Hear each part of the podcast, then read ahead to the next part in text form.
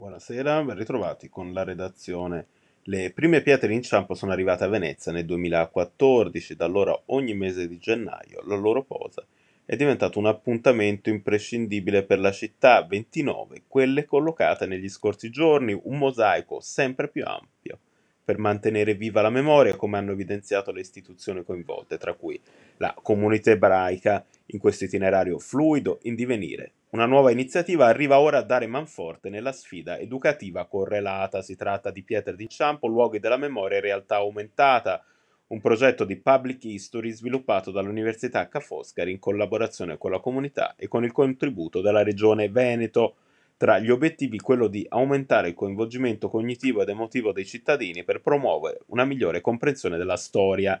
22 le pietre, 22 le figure che si raccontano una storia drammatica e quindi affrontata con tutta la sensibilità che questo tema così delicato richiede, spiega il responsabile scientifico Fabio Pittarello, ad affiancarlo Alessandra Volo e Alessandro Carrieri, i due digital humanist che l'hanno supportato nella realizzazione di un percorso che mette al centro non solo questa selezione di Stolperstein, tra le tante che hanno trovato dimora e laguna, ma anche 6 luoghi pubblici di memoria scelti per la loro valenza, mentre l'implementazione tecnica è stata affidata all'informatico Tommaso Pellegrini. L'applicazione presentata in Ateneo insieme al vicepresidente della comunità Paolo Navarrodina è già pronta all'uso e si caratterizza in Europa per la sua unicità, non solo per la qualità tecnica del prodotto, ma anche per il percorso scientifico rigoroso che nella premessa evidenzia ancora Pittarello. Prezioso anche l'apporto di quelle nuove generazioni cui il progetto si rivolge, come gli studenti del liceo Benedetti Tommaseo, che sono stati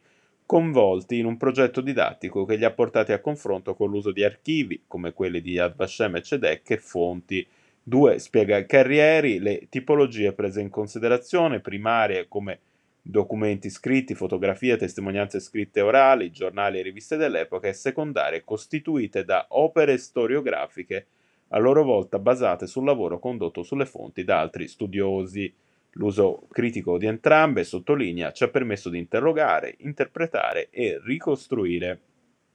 Una prima dimostrazione pratica si è svolta nei pressi della Pietra d'Inciampo, collocata all'ingresso di Ca' Foscari, in ricordo di Olga Lu Blumenthal, che vi insegnò dal 1919 al 1938 come assistente alla cattedra di lingua e letteratura tedesca e in seguito come insegnante di latino, d'italiano, per alunni stranieri. Con la promulgazione delle leggi razziste si ritirò a vita privata, continuando a svolgere la sua attività di insegnante presso la scuola ebraica. Il 30 ottobre 1944, a 71 anni, venne arrestata dai nazisti. Sarà uccisa all'arrivo a Ravensbrück.